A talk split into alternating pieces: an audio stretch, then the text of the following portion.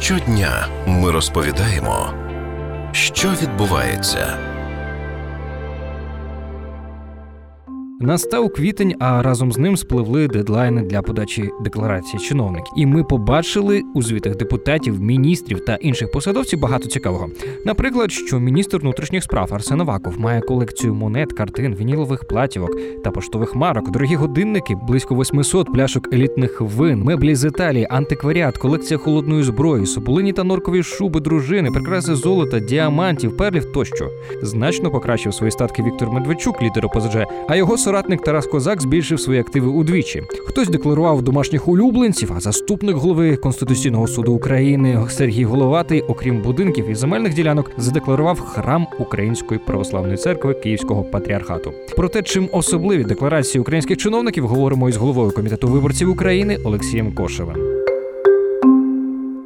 Загалом досить важливим є проаналізувати статки всього депутатського корпусу для того, щоб мати е, більш об'єктивну картину. Е, Але принаймні зараз ми бачимо.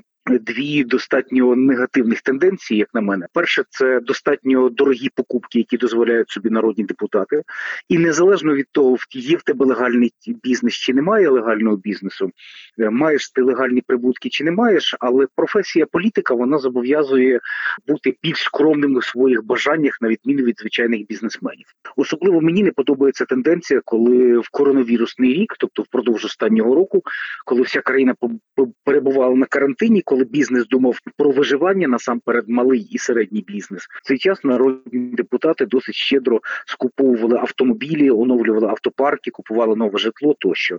Це вказує на е, проблеми в депутатському корпусі, коли молоді політики не розуміють, що таке професія, що, що таке займатися політикою, і ведуть такий достатньо розкішний спосіб життя, е, декларуючи е, дорогі подарунки тощо. І це достатньо негативна тенденція, як на мене. Але і не молоді політики теж збагатилися. Он Тарас Козак та Віктор Медведчук, хоч і втрапили під санкції, але судячи з декларації, почувають себе добре. Ну, якщо говорити конкретно про Медведчука і про Тараса Козака, так це є аномалії. Я думаю, що в деклараціях е, там в інших документах можна знайти е, пояснення. Очевидно, вони отримали достатньо щедрі подарунки в широкому розумінні цього слова від е, бізнесу пов'язаного із Російською Федерацією. До речі, якщо подивитися на звіти чиновників, багато хто декларує готівки більше ніж лежить грошей у банках. Достатньо негативна тенденція, яку ми побачили в деклараціях від перших осіб держави до нових облич в українському парламенті.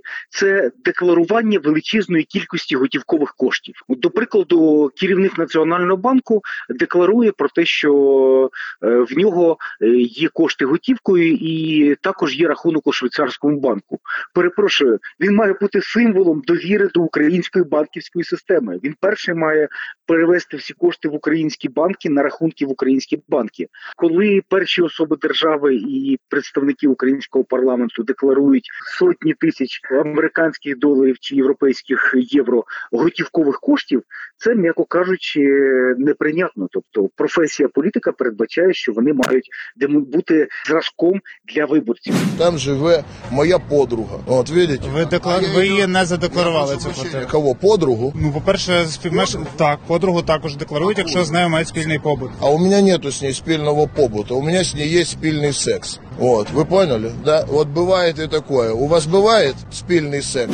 До речі, той такий самий Тарас Козак не задекларував свою цивільну дружину, яка має багатомільйонні статки у Російській Федерації, якщо вірити журналістам. Е, наскільки суворий закон в контексті декларування саме цивільних партнерів? Законодавство чітко передбачає, що в разі, якщо громадянин перебуває в цивільному шлюбі, він зобов'язаний декларувати статки членів своєї сім'ї, але довести те, що та чи інша жінка є твоєю цивільною дружиною, достатньо складно складно. Тобто, це простіше здійснити для правоохоронних органів, які можуть передбачити, що ці особи проживають в одній квартирі, зокрема через дані мобільного телефона, користуються спільним майном тощо. Тобто, передбачити, що це порушення чинного законодавства достатньо просто. Я думаю, що е, проблема в тому, що в нас немає подібних прецедентів, тому власне досить часто політики і державні службовці зручно ховаються за спинами своїх е, цивільних дружин. І знову ж таки, на моє переконання, офіційні офіційній декларації, які оприлюднюються, це лише частина статків. Є також і низка статків, які просто приховуються за близькими родичами, в тому числі за цивільними дружинами. Депутат Харківської міськради від ОПЗЖ е, Сейд Джавід е, задекларував живого африканського лева. Красавчик, давай уходи. Давай уходи, красавчик. Молодец. Давай, давай, давай, давай, давай, давай.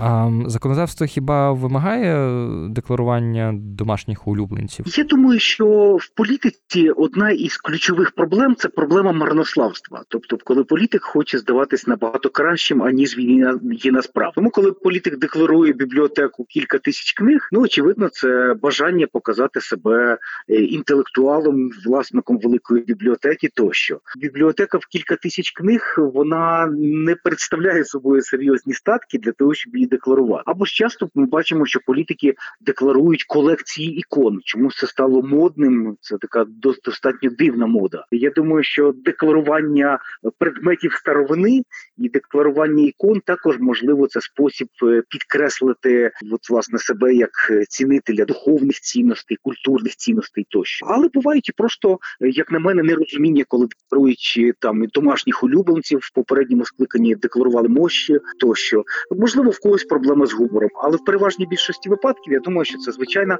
проблема марнославства, коли політики, е, особливо політики-початківці, намагаються е, в себе позиціонувати як е, цінителі старовини, інтелектуали, власники великих бібліотек тощо. Дякую, пане Олексію. Ми говорили з головою комітету виборців України Олексієм Кошелем. Мене звати Богдана Мосов. Почуємось.